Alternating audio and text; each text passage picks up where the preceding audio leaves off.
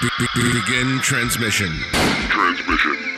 The Frontline Gaming Network presents Art of War. Strategy and tactics, discussions with the best players on the planet. The Frontline Gaming Network, presenting Art of War with Nick Nanavati and John Damaris. Hello and welcome to another exciting episode of the Art of War podcast. We are so excited to be back on track doing Army List deep dives. This week, joining us on the program is the one and only Alex McDougall. Did I say that right? Yes, you did.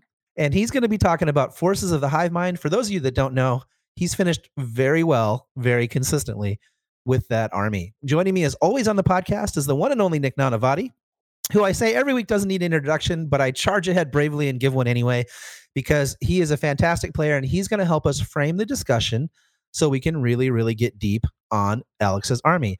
And as always, I, I know we have a lot of new listeners to the podcast, so I'm just going to tell you that this is episode one where we talk about the strategy of Alex's list.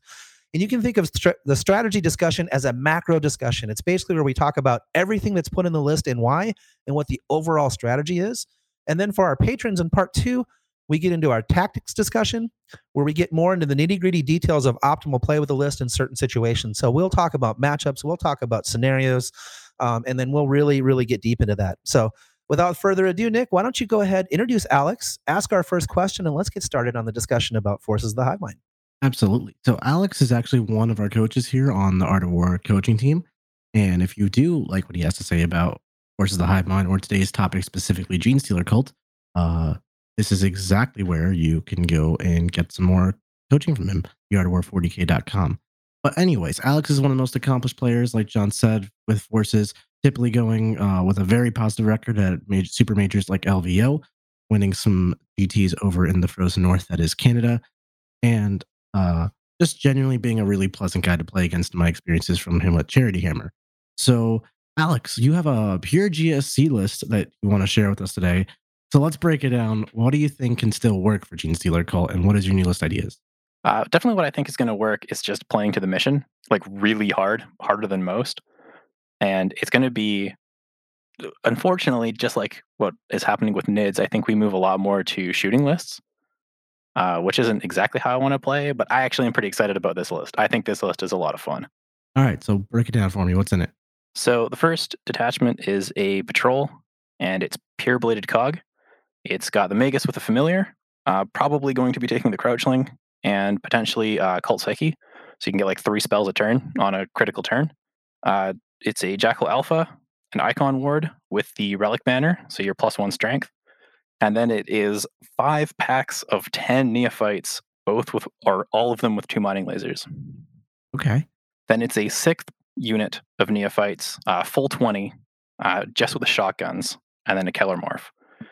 Uh, I'll go through the second detachment first, and then we can kind of see how it all makes sense together because the whole list is like very synergy based.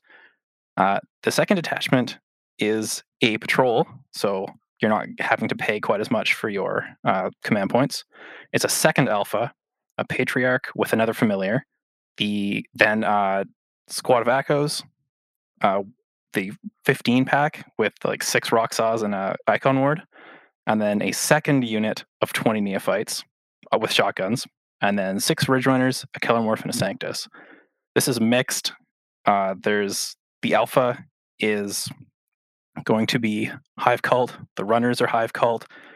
The acolytes are bladed cog. The patriarch is bladed cog, and then we have two units, which is the little dumpy five man acolyte unit, and the sanctus that are four armed emperor, which are just giving us a pocket vect. Gotcha. So the list plays crazy denial. Uh, you start with very little on the board. If you can, you're going to throw more things into deep strike, and then you come down as a giant flowering blob of neophytes that are going to get like every buff imaginable. Uh. You're going. Are, do you have any questions? Yeah, I was gonna say just kind of. I guess you're in the middle of it. Just walk us through like the overall strategy and kind of the main synergies of how the list plays out. Mhm. So everything kind of works as one gigantic unit. Uh, when you're deep striking on turn two, because turn one you're just kind of taking space with the runners or getting rid of key targets. Uh, once everything comes in, you're going to have the Neophyte, the two Kelermorphs, uh, sorry, the Patriarch, the two Kelermorphs, um, the Alpha, the Icon Ward. They're all going to come down in a little ball in the middle. And then you have this huge mass of 60 Neophytes. So the Neophytes are 6 plus invulnerable save and 6 plus feel no pain from the Icon Ward. They are strength 4 because of the Relic Banner. You're going to have three Warlord traits because in the beginning you can spend um, the stratagem. I can't remember what it's called. And then your uh, extra Warlord trait is going to be that everyone can heroically intervene within six inches. You have the 20 man uh, lying in wait to build these really tight little walls around your opponent to limit their movement. And then you cast Unyielding on them, which is the Bladed Cog spell to give them a 5 plus Feel No Pain. Uh, you mark something with the Alpha. You shoot a bunch of things with the Kelermorph, just looking for kills. And now, yes, it's trash firepower, but you should have about 180 shots, some of which are strength 4 from the shotguns, because you're showing up within 3. Or, yeah, within 3. And all of them are rerolling ones and hitting on threes. So it seems to me like you have a lot of like a lot of piddle shots, garbage, all kind of all over the place. But you have a lot of it. Like you have so many different small squads in this army. Ten or uh, five units of neophytes. You said, or was it six? Uh, it's five units of ten man neophytes and two units of twenty with shotguns. Yeah. So obviously that's a lot right off the bat. Then Yep. you have um all these small acolyte squads, a feel no pain acolyte blob, just a lot of things going on in this army. How does it um I guess what kind of strategies are you using to to score points and play the mission in ninth? I mean, that's really what it's all about these days. Uh, a lot of it is just jamming onto objectives super hard. You're act- like you're not super durable, but a six plus six plus that's completely fearless, that has like weirdly more movement than you would expect because of heroic intervention. Uh, you can get onto objectives a lot easier than most people think as you kind of wrap around edges. Like if your opponent gets close to you, they charge one unit and they avoid the second, and then the second piles into them and takes a bunch of extra movement and goes and grabs an objective. Um, it is really just relying on that horde to kind of win the day for you. And there are still, on average, 18 las cannon shots a turn. So you have no issue kill, dealing with monsters and vehicles. Yeah, that's a great point too. The I think a lot of people are sleeping on the fact that Genestealer Cult is actually one of the shootiest factions in the game, or at least not It can overall, be. It can be. Like you have really, really cheap las cannon platforms or mining laser platforms, I should say. Yeah. Uh, just neophyte squads getting what is it, 80 points for 10 guys with two las cannons. Like Marines don't get that. They have to pay a lot to get two las cannon shots in their army. And you can get Yeah. on your OBSEC troop squads that deep strike, which means they always get the alpha strike. Yeah, the the alpha in the center can get you your reroll one, or sorry, get you a plus one to hit. Um, and it's for everyone. You just mark the squad, and the entire that whole blob of fifty neophytes is hitting on threes now. Uh, and then if the Kelermorph gets a kill, then you get to reroll ones against that target as well. So, how do you bring it all in? I guess one of the crazy things for a lot of players with Genestealer Cult is knowing how to deploy. The blips are kind of something a lot of players don't really understand, and the fact that anything can go in reserve, come back from reserve, all that kind of stuff. What's your methodology for this list? Uh, it's definitely a pretty. Ch- I mean, like most GSC lists, it's definitely pretty technical. Um, you're going to have to make some pretty weird decisions with the Ridge Runners if you know you need space. Uh, a lot, of, a lot of things that people forget is that the Ridge Runners can go 14. So usually you think, oh, they have las cannons. I'll put them on the back line. Like if you need to, if you need that neophyte pack to get to a good spot, and you just need one turn to stall, you can just advance or throw your Ridge Runners 14 inches forward and just make gigantic walls that your opponent can't get past and then the neophytes can come in wherever they want. Yeah, that makes a lot of sense actually. So you can use your Ridge Runners as screens even. Yeah, because they're way more durable than people think. You think they're easy to kill? They're just not. Biggest Not. misconception. Eight wounds at toughness five with uh, feel no pain. It goes a long ways. like you think they're soft because people think of them like they're vehicles and yeah in terms of vehicle chassis they are fairly soft but imagine them more like a really really tough war walker like Yeah, don't compare it to a rhino compared to something like that. Yeah, they're only seventy points. nice. It was like eight wounds six of feel pain is really annoying especially from d6 damage weapons i feel like that's just so ineffective against them and even two damage weapons it really doesn't go down in four hits because that's six of feel pain. No, it never does. yeah. I've only played it twice, Um, I did win both games, but I was actually having a surprising amount of fun uh, playing it, which I think is a key for you to actually like want to continue with a list. You can play a list that wins all the time, but if you're like, oh, this is so, this is so painful to play, like you're not really going to want to keep on going. You're never gonna push yourself to also adapt it and learn it. It's just Yeah. you're playing it while it's giving you wins because it's giving you wins. Once it starts stops delivering because people adapt to it or the meta changes, you're not gonna push yourself to keep it going. Yeah. Also, there's there's a lot of uh, a lot of ways to tweak lists. Like uh, there are a lot of minor changes that you can make that make a big difference in certain matchups. So a lot of the Mhm. value of playing a list a lot is learning like what is really vitally important and then understanding where your bad matchups are and where your good ones are. So you shave a little bit off a bad uh, good matchup, add a little bit of help against a bad matchup, and sort of massage the list into where you think the meta is. And that's very rewarding, but it's really only fun if you enjoy playing the list. Otherwise, it is painstaking work and you won't do it, right? That's what you pay me for. It is work then. It's just like, this isn't fun. This is just me like forcing myself to stay competitive.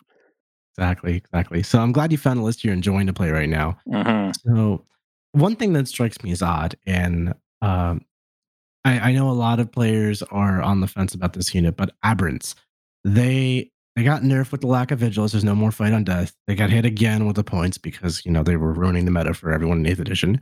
Uh, how where- is there something? Do you consider them at all when you're building these lists as like a counter charge unit that's very or durable by Genestealer cult standards, I should say, uh, Uh, or are you just anti aberrant now? I would like to find a spot for them. Um, I mean, it just took so much of a hit from all over the place. It wasn't just that we lost uh, Swing on Death and we lost out on you know more points coming out. It's also the fact that we just don't have the command points that we used to. Like, yeah, If you, can do some. it, most Genestealer cult lists before were triple battalion plus three three you start with, so that'd be about 18. Yep, Now you start with 12, and then you have at least two detachments. yeah, that's true too. Right. So that's ten, and then you play for your relics and stuff. So you you know I start most games at like nine or eight. Yeah. And I mean that the aberrants alone could just spend all of that in one turn. Yeah. If You you, know, go you- crazy like perfect ambush, then reroll your charge, then Uh, swing on death, swing Swing- twice. Right. Yeah, I got a little out of hand. I mean, I want it. I still want to play aberrants. This list did not consider the aberrants. They just didn't fit with what the list was trying to do. But I mean, I wouldn't have people completely ignore them because even at their point, their points that they currently are, if they do get into combat, they are completely insane. yeah, that that still hasn't changed. Like they lost Mhm. fight on death, but they still whatever they touch the first time dies. Mhm. And they don't just die either. They're shockingly tough. Although Yeah. also the new wrapping rules haven't done them any favors either. No. Yeah, because we, if we're gonna spend for perfect ambush, and we're gonna spend for uh, fight twice, uh, then to keep them in place, we actually also have to spend like um, plan generations in the making. Uh, you can't afford that. That's just too much. That's not what the game is right now. Yeah.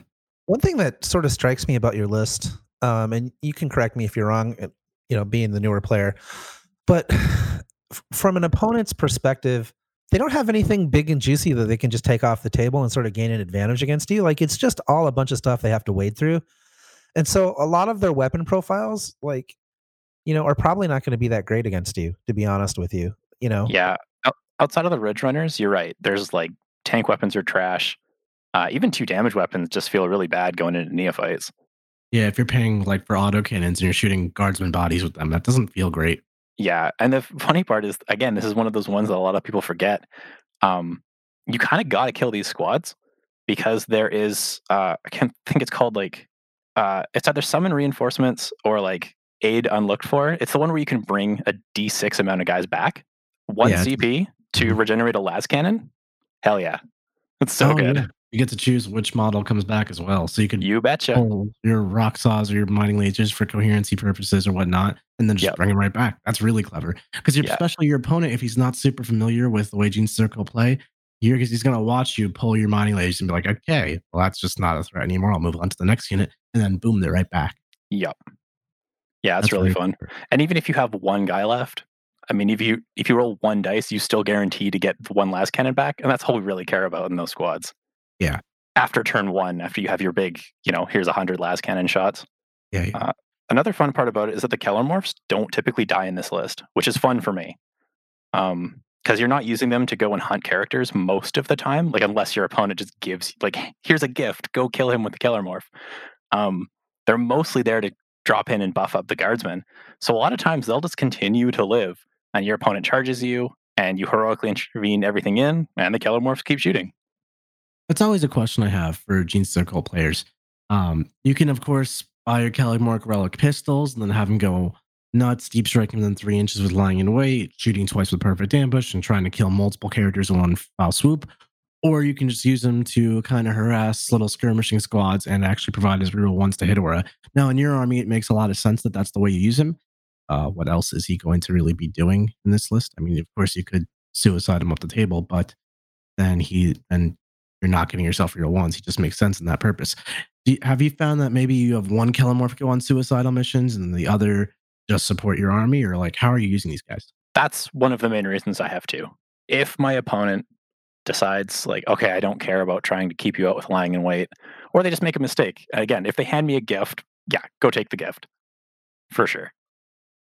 Right. Makes sense why you have two now because you know you still need your reroll ones forever. That's just like how your army's going to function, bread and butter. But Yeah. it's nice to be able to.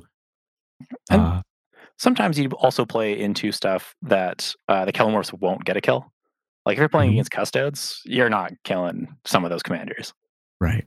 So you might as well just leave them both in the lines. And again, like they'll get crazy value over the course of a game if they don't get killed. And when you've got 60 bodies around them, you just slough wounds forever. That's just annoying to shoot through, and you can't really engage them either because they are pistol weapons. They'll just shoot through combat the whole time. You betcha. Yeah, they've been, they were all stars. Yeah, I can imagine. Uh, the one combat squad that I really have, other than the Patriarch, of course, who's still awesome in combat, is the Acolyte unit. And that's the big countercharge. Like if you have to go and retake an objective, that can be tough, uh, since none of these really have combat. Um, but the, the acolytes can drop down and like clear a unit and take it back for you, and that's something where I would actually consider like, okay, let's perfect ambush here and go in with it. And they are bladed cog as well, so that overthrow the oppressors when you have like a 15 pack with rock saws gets pretty stupid, especially since everything is Imperium. That's a great point. So, what is? Let's just cover the that stratagem that you're Yeah. quoting there. So uh, overthrow the oppressors is uh, every six you get you get another attack.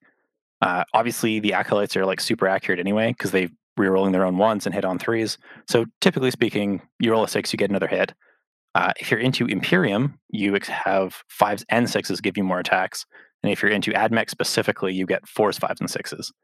So since Admech and obviously Imperium are kind of top of the pile right now, yeah, it's pretty nuts going in with like 40 attacks from Might from Beyond and getting like 60 hits.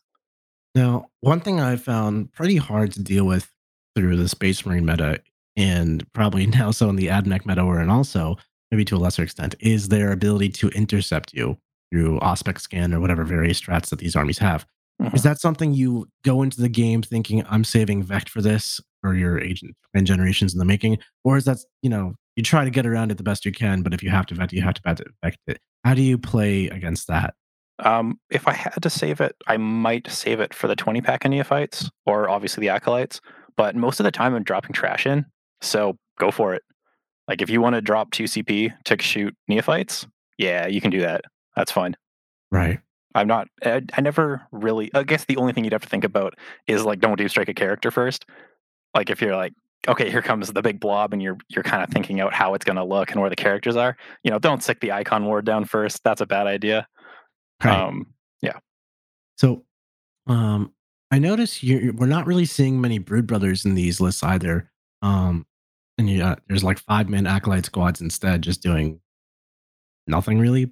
Like, why why have you saved the points? Because the difference is ten points, right? Five acolytes is 40, 10 Brood Brothers is fifty. Why are you saving the points to have ten fewer bodies? Uh, in this instance, I find it's a lot easier to hide five if I have to hide. And also, if you look at for a footprint, if you're actually trying to zone someone out, five acolytes actually spreads out wider than 10 brood brothers. Ah, that's an interesting point because of the coherency rules. Exactly. So you don't actually lose anything as far as a screen for like just, you know, stay away from my lines. Right. Because the bases are bigger too. So you actually just get more distance on them. Um, I also like not throwing them into a corner. And every once in a while, somebody just goes, okay, well, I can't deal with that and then you can just run them into your opponent's lines and actually get some work done. Five acolytes, I mean, five acolytes do hit fairly hard. It's just they're, they're super easy to kill. But if your opponent literally doesn't have any spare shots to throw their way, I Yeah. guess they're not getting dealt with. Absolutely. Yeah, yeah, I throw them behind a wall, way back in a corner, especially with the new stuff like uh, engage on all fronts and line breakers or uh, repair Oh, yeah. teleport I think that's really the strength of Genestealer Cult. They're the, having deep striking obsec and just deep striking stuff so powerful. These missions, Mhm. and you're embodying that with Genestealer Cult. So I love that. Yeah. And it, people get surprised how fast they are when you use the stratagem where you can advance and charge, which is only for acolytes. Right. Now I've seen a lot of players make use of that with Twisted Helix because uh, oh yeah, you get the extra two inches on your advance roll from their thing, couple that with a this, and now you're flying. Uh, you've Yep. gone for bladed cog instead, presumably for the spell for feeling pain and hitting harder. Um, what's yeah. kind of how do you break that down? Why did you make that choice? Um, I was looking at what I could build for a peer detachment, and again, I kept finding like, okay, if I if there was some viable way to run like a full peer combat detachment, I would go back to Twisted Helix. But it just every time I played it or looked at how it looked on paper, I was like, this just isn't working. This isn't what I think I can actually use viably. Uh, so since I couldn't seem to get the combat I wanted, I just went, okay, well, let's try and make a weird shooting list, and just kind of came together really nicely. Yeah, I do think that the shooting version of Gene Circle is where you need to head. One idea I had, and I, I used to be a much more active Gene Circle player. It's been a minute, but uh, I think Goliath trucks with just ten man acolyte squads inside with a couple rock saws could be really powerful. Like in especially with coupled with your nine or you have six returners, but if you had to go even any amount, no one really wants to shoot a truck, especially if it's behind obscuring terrain when there's ridge runners to be shot. And Yeah. that kind of lets you deliver your combat much more safely and without spending those CP. Is that something you have looked at at all? Yeah, I, I played uh, two trucks with 10 man rock saws in both uh, for quite a while. And I don't think there's anything wrong with it. I think I just got some some sourness and PTSD to it. I had a couple games back to back where the trucks blew up and like five of the guys inside died. Oh, Um, and I was just like, I was just done on it for a little bit, but it's definitely something I would go back to. And yeah, if I was going pure GSC, because every time I played the trucks was in Forces of the Hive Mind, where they were like the supplement to my Tyranid shooting. Um, But if I ever went pure GSC with the trucks, it would be three trucks with the three acolytes, maybe even one um, aberrant unit. Because again, you get Twisted Helix and you get this massive run out of the vehicle. You just psychic stimulus them. And then, yeah, Yeah. like six plus ridge runners in the back. And again, no one wants to shoot those trucks. And you give them uh, demolition charges and then just drive them into opponents' lines and blow them up, which Yeah. I'm, I know you're intimately aware with, Nick. I, I am. I am. It was one of my favorite things to ever happen to me. um, so, do you find you have enough close combat in this army? Which I think is a really awkward thing to ask a Gene Cult player, but here we are. Don't think it's quite enough. Um, it can be a little depressing for that. Again, the acolytes do hit super hard. The right? It's not patriarch, so much that you don't hit hard enough when you get there. It's more do you have enough that gets there. yeah, uh, yeah. Typically, the acolytes are just like a suicide unit. They go in, kill something big, and trade out. Uh, the patriarch again goes a long time, like a lot longer than people expect. Again, because there's 60 garbage bodies to just hand out wounds to. Mhm. Um, and the other thing that I've been debating is dropping the Sanctus and tossing in a Primus, and then you have all those 60 neophytes hitting on threes in combat because you're already strength four from the relic banner. I Uh, if you were definitely like that too because uh, your reroll ones to wound target, whatever you pick when he shows up, can also apply to shooting. So against one big target, your mining laser is going to work. Yeah, the only the reason I originally put the Sanctus in was it was a very reliable uh, onboard from turn one uh, formed Emperor unit that is never going to die. Yeah. So I always have Vect right from turn one, and he's going to live through the entire game. And I mean, if, again, if the the matchup is good, obviously we all know that the Sanctus sniper rifle is disgusting against Chaos and other psykers. Right. But not every game is, is like that, of course. Exactly. Uh, so I guess what would you consider? Right, let's shift the focus a little bit. How does this army play the missions? Ninth edition is a very different beast from eighth edition as far as what works and doesn't in relation to the missions. And there's kind of a lot of misunderstanding about secondaries, uh, how many points you should realistically try to get, which secondaries you should choose, all that jazz. What's your kind of logic flow with that? Uh, mostly this, I mean, for this list, it plays the secondaries pretty well because again, there's a lot of movement based ones and a lot of ones that they can't really deny if you just throw some trash into the corner and do teleport homer or um, deploy scramblers or something like that.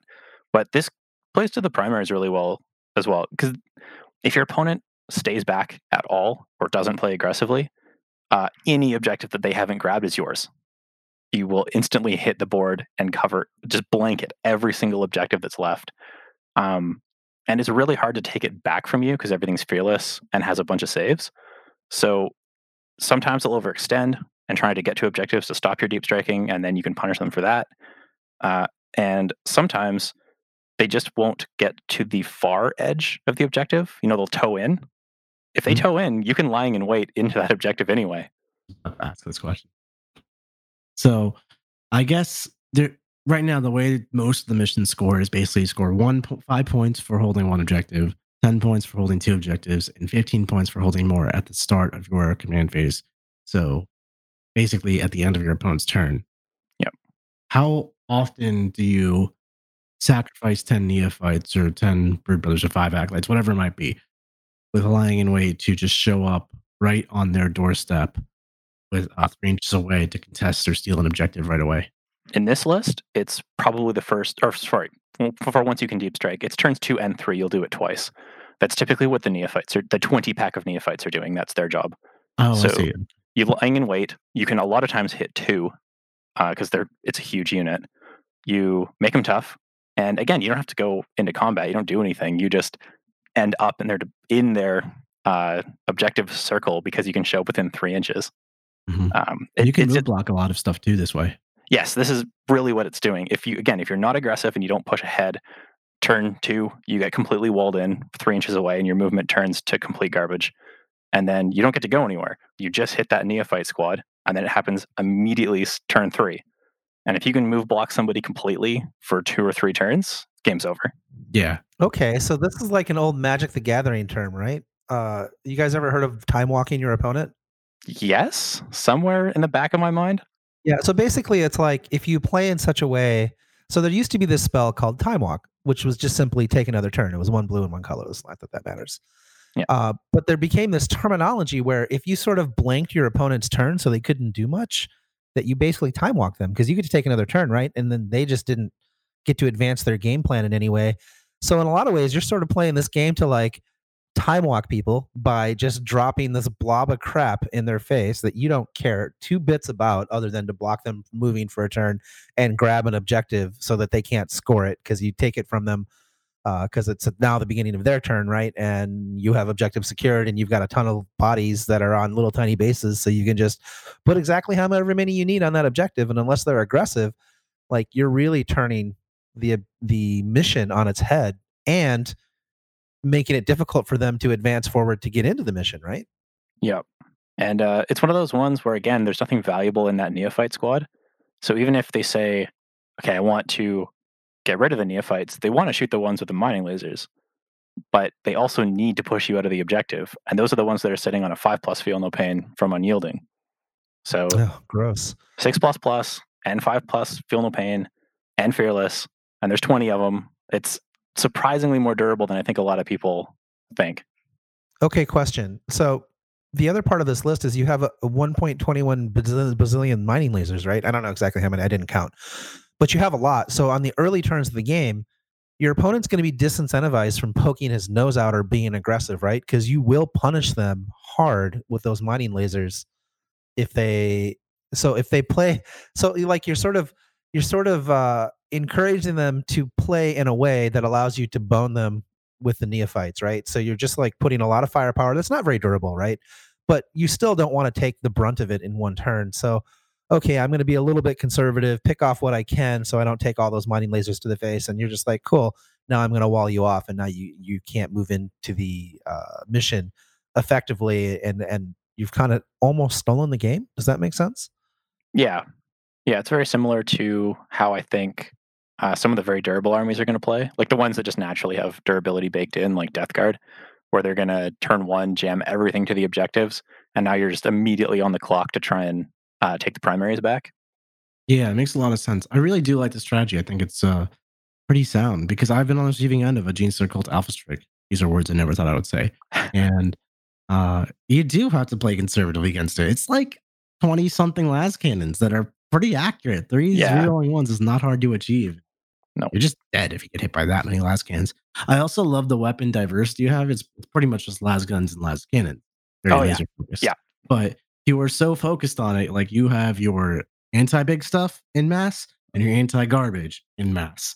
Yeah. Um, I do wonder, does that leave you a little open to like that medium durable stuff like uh chaos bomb of feeling pain, for example? Yeah, it's not always the greatest against that, but I think a lot of times you can just bog your opponent down. Uh, Mhm. Like again, weight like- bodies. yeah, the typically speaking, the las cannons that uh, what I'm looking for them to do is kill any tank that is a horde killer. That's like target number one. Get that down and try and make your uh, ability to kill troops much less efficient.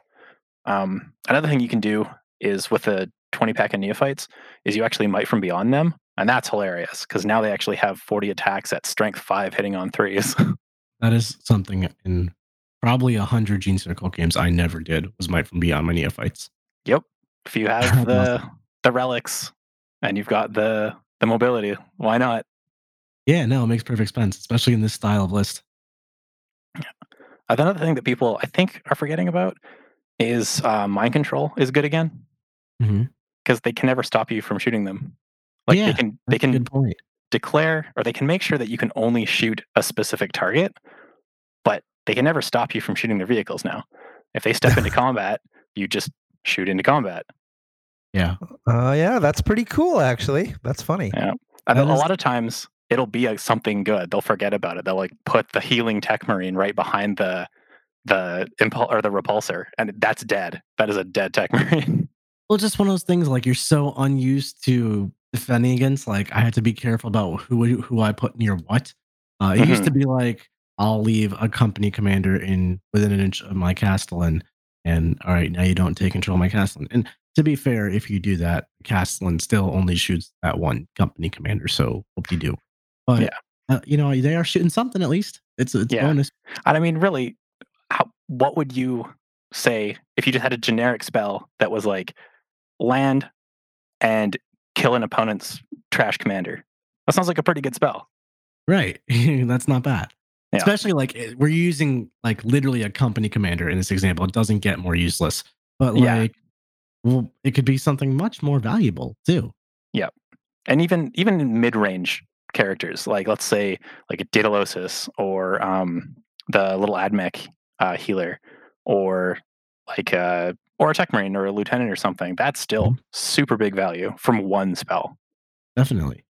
No, I think that's super underrated. I completely forgot that spell existed because it was so rare that I would find good use for it. But yeah yeah it would only ever affect you in a game against a player that you would probably beat anyway yeah, or in like some weird turn four or five when everything is kind of dead scenario. yeah Or it's nice to pull it out of your pocket, but also by turn four or five, it's that close, you're also probably dead. Yeah Here's the other thing that's kind of cool about your list, Alex, and that's this. Everybody has widely purported that Horde is dead, right? Like that's just the narrative. Whether it's true or not, it's what a lot of people believe and what they say. And uh, I'm not sure that's true, but regardless if it's true or not, that that helps you because people like if you're not prepared to shoot through all those fearless, feel no pain bodies, like you're going to have a bad time because they're all obsec and you're just going to win on mission if people can't effectively clear, clear those guys. And a lot of people i think will be bringing their eradicators and stuff like that to deal with vehicles um, because i think vehicles and monsters are going to be a thing. Uh, and so it's kind of interesting in that you're sort of um, yinning when people are yanging. And so it's it's going to be really good for you i think in general uh, in the meta. What do you guys think about that Absolutely. I think uh, the overreaction from people for hordes is is very real, like you pointed out, John.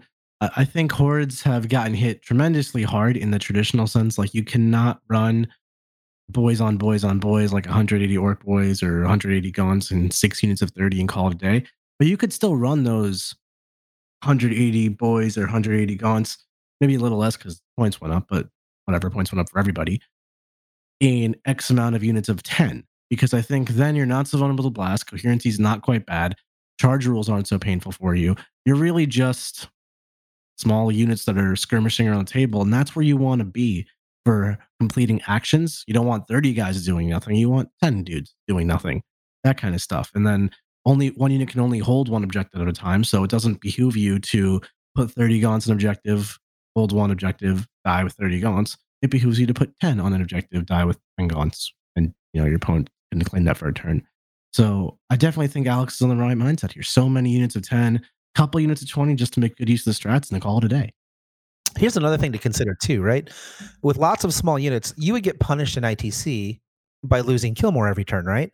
Well, that doesn't Mhm. exist anymore. It doesn't matter. It doesn't matter how many units your opponent kills. Uh, well, I mean, I guess there is an attrition secondary that you could consider, uh, but it's not that big a deal. Um, but the big thing is you also make people's weapons less efficient, right? You know, because if somebody's got, I don't know, pick your pick your like a Punisher cannon, right? That's great into a unit of twenty, uh, twenty or, or twenty or thirty orc boys, right? But it's not so great into a ten man unit. It's kind of like, well, this is a lot of extra shots that I don't Super really need right? Yeah.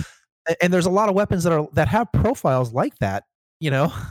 Um, and so it's it's kind of interesting. I think it it just it makes opponents shooting less efficient. Also, you know, if they have like a really hot roll, you don't get punished for it. If they roll way above average, you know, on a weapon, um, and you're just like, okay, cool, you killed my ten But guys, good job. time in 40k general convention was that MSU was just strictly way better, multiple small units that is. And the really the thing that changed that mentality was the idea of buffs. So psychic powers really came into their own in seventh edition uh, and eighth edition. The eighth edition also introduced stratagems, which are basically value bonuses you give to one unit at a time, whether it's psychic powers for feeling pain or used to be like invisibility in seventh edition, or stratagems like I'm going to shoot twice. Well, you're you're going to shoot twice with five chaos space marines, or you're going to be shoot twice with twenty chaos space marines. You know what I mean?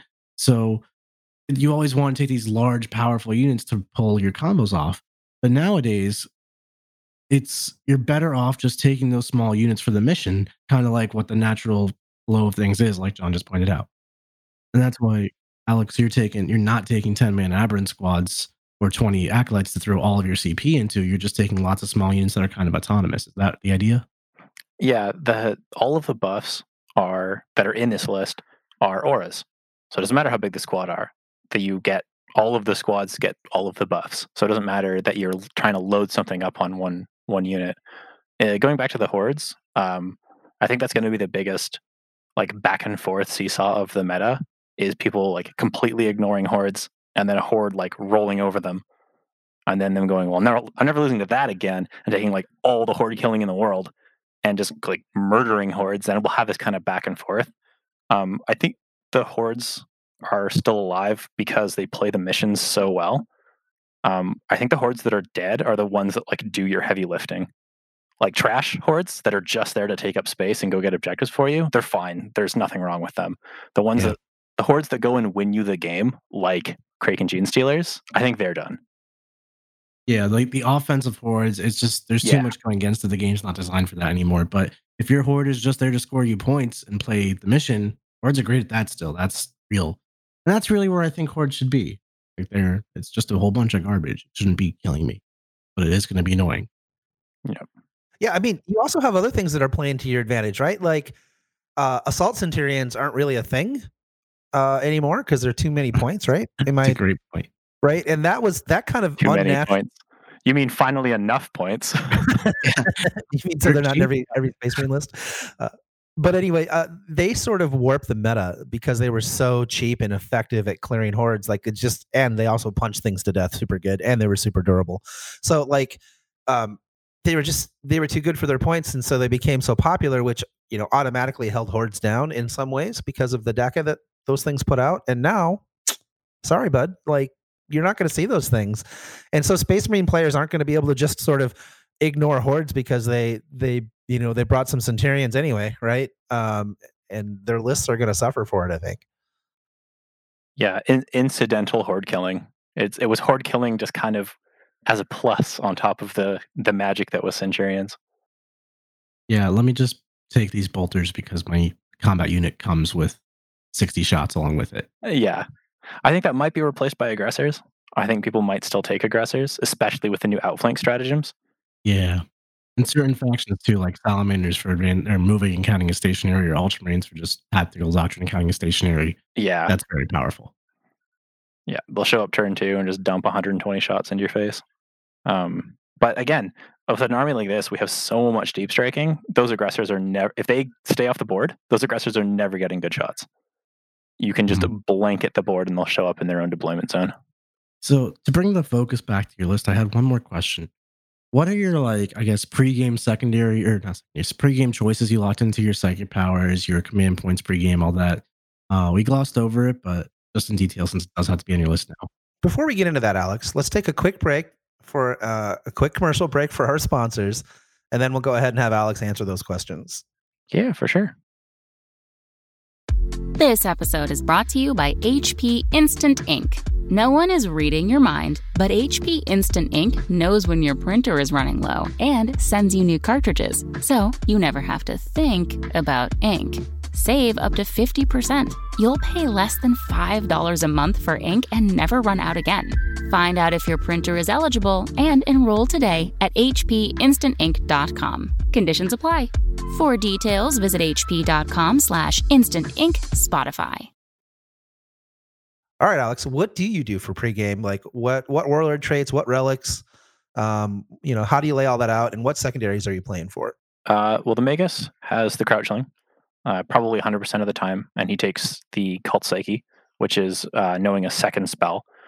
So that way, every single turn, you can cast Might from Beyond and Unyielding, or Might from Beyond and uh, Mind Control. And those are the three spells that he pretty much should always have.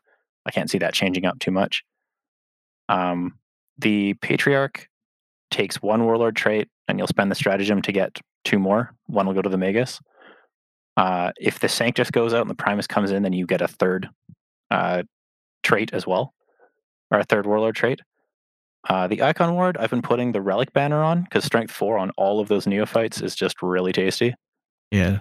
Um, trying to remember, I didn't write it down when I wrote the list. That's, yeah, the traits, the cults, or the the Crouchling. I think that's it for the relics. Just the two and the spells.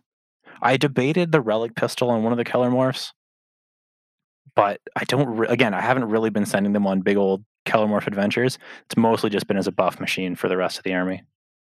Uh, what warlord traits do you typically go for? I imagine the D3 command point gain. That's just a pretty great one to take always. I don't have any Four-Armed Emperor HQs because they all need to be Ah. there buffing all the bladed cog stuff.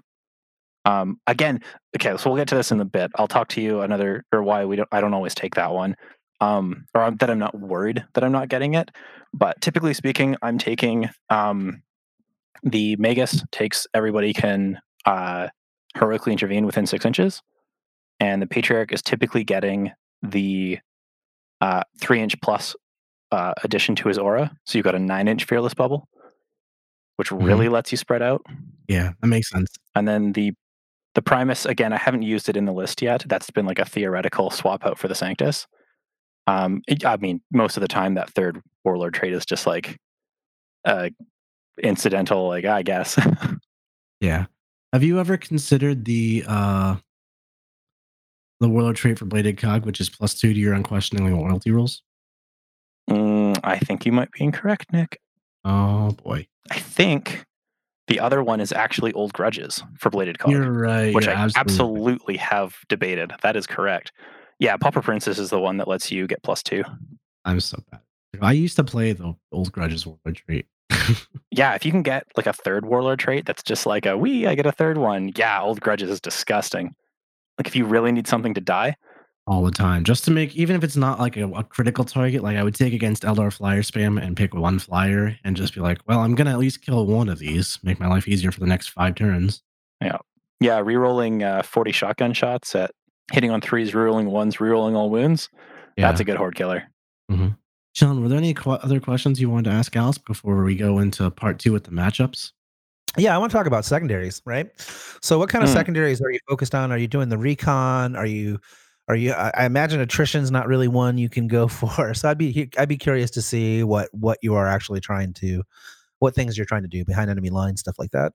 Yeah, it's a, as many movement based ones as I can possibly get. Um, deploy scramblers. Uh, deploy scramblers is only ten, but it's so easy for this list. Like it's almost a guaranteed ten. Yeah. Um, I know everyone looks at the secondaries and goes, "Oh, what can I get 15 on?" And I really don't think that's how people should be playing the game. Um, Yeah, it's made- just not ITC where you would just go in like if I can't get max, it's crappy. Now it's like ten easy ten, sign me up. yeah, yeah, 11 secondaries is like as low as you'd ever want to go for uh, ITC, like 11 of 12. Right. Um, yeah, for this, deploy scramblers is like the easiest thing in the world. Um, uh, repair teleport homer is typically a very safe bet. Um, That's one I haven't heard anyone giving any love to because you do have to survive with a unit for an entire turn in your opponent's deployment zone. Now, Gene Circle can get back there, but even still, like if 10 neophytes are just repairing a teleport homer, what's stopping your opponent from just blowing them up for a turn? Yeah, I don't. Also, obviously, a lot of these are going to depend on terrain. Um, the fact that this army can just kind of blanket the board and do like weird movement things means a lot of times people will castle up. So if you're playing in Dawn of War style deployment, a lot of times you have like 24 inches between you and your opponent. If there's any terrain in between, like that's obscuring or that you just can't see through because the neophytes are so small, you can a lot of times you can just put something in a corner and your opponent can't see it or deal with it or they just don't want to. They don't want to have to turn. You know, if you're playing custodes and their smallest unit is 200 points, do you want to turn 200 points around to go kill 60 points? Right, right. Really leaning into that MSU style. Just there's too much stuff going on. I can't deal with everything all at once. And if Yeah. they are putting those resources into stopping your teleport homer whatever, they're not putting those shots into like your ridge runners or your neophytes with lions on the front line, your acolytes or whatever it might be. Yeah. Well, also you may not have the shots because you might be just getting run over on primary against this list. Like Alex has got a million of obsec bodies on all the objectives. You're like, well, um, this is actually worse for me to score zero on primary this turn, so I have to kill these 20 stupid five up feel no pain neophytes that are on my objective. Otherwise, I'm not going to score. You know, uh, and this is a disaster. And so he sort of gives him situations where he's just like, "Ah, you he force he's forcing you to kill things you don't really want to kill. He's got other things that you really want to kill that aren't that hard to kill, but you've got to divert to do it. Like he's really Alex is taking the initiative in the game and basically saying, "Okay, I'm going to force you to play in a certain way, and good luck because I need you're uh, you're going to have to play my game." And he's really imposing his strategy on his opponents, which is why I really like this list. It's pretty cool. Yeah, definitely. Trying to make people have the maximum amount of decision making, which gives them the most amount of possibilities to make the wrong decisions. That's a great mantra to just take into your games for sure. The other one that is fairly common for secondaries is since we've completely loaded up all the valuable spells onto the Magus uh, and given it the crouchling and all these other things, a lot of times the Patriarch is kind of sitting on trash spells. So you can just, uh, like, any of the psychic ritual stuff, a lot of times the Patriarch can just chill in the center of this giant board of neophytes. He doesn't want to go anywhere. He can't. He's literally surrounded in bodies. And you just do actions every turn with him. Yeah. And you lose your aura typically for doing actions for your player turn, like raising the banners, for example. Mhm. So when it goes back to your opponent's turn when you want to be fearless, you are fearless. Yep. And let's be honest, the fearless is just like an extra little haha, I'm tough. So many times you barely lose anything to morale anyway. Yeah, morale's just not a concept in this game anymore. I, I don't even know why it exists, honestly. Yeah. Like, they keep trying to make it more relevant. They keep making it less relevant somehow. Yeah. It's one of my pet peeves. Yeah. 10 Hmm. neophytes, lose five guys, and then lose one more. Yeah. Yeah, That's Awesome. okay. Well, all right. I'm pretty excited to go into the matchups because I think Gene Cult are an infinitely flexible army. That's kind of always been their stick. So uh, being able to adapt your plan on the fly has always been key to their success. So let's talk about specific scenarios where you're adapting on the fly. One of, the things I'm kind of interested in is like what he's saving that Vect for in each of those matchups because I think that's one of the harder things to figure out in ninth edition because the game's completely different. So that'll be interesting discussion for sure. Okay, listeners, we are going to be jumping over uh, to episode two where we're going to talk about the tactical discussion with this list. So you've heard the overall strategy and sort of how we set it up and why the things that are uh, are in right um, in the list. And so let's, I guess we'll just uh, we'll go talk about matchups and and individual scenarios and that kind of fun stuff. And you can find that over on our Patreon. And if you haven't signed up yet, it's one of the best values in content today. It is only I think five ninety five a month, and we've got I don't know 50, 60 hours of players of Alex's caliber um, talking about what they do. We'll see you all over there. Thanks. Like the strategy discussion you heard? Want to hear more about the tactics of this list? Sign up for our Patreon at AOW40k.com, where we go deep into details of optimal play. This has been Art of War, a strategy and tactics podcast for Warhammer 40k. Hosted by Nick Nanavati and John Damaris. Produced by Seamus Ronan. Find us at AOW40k.com. And of course, connect. On Facebook, just look for AOW40k. AOW40k. AOW40k. Till next time.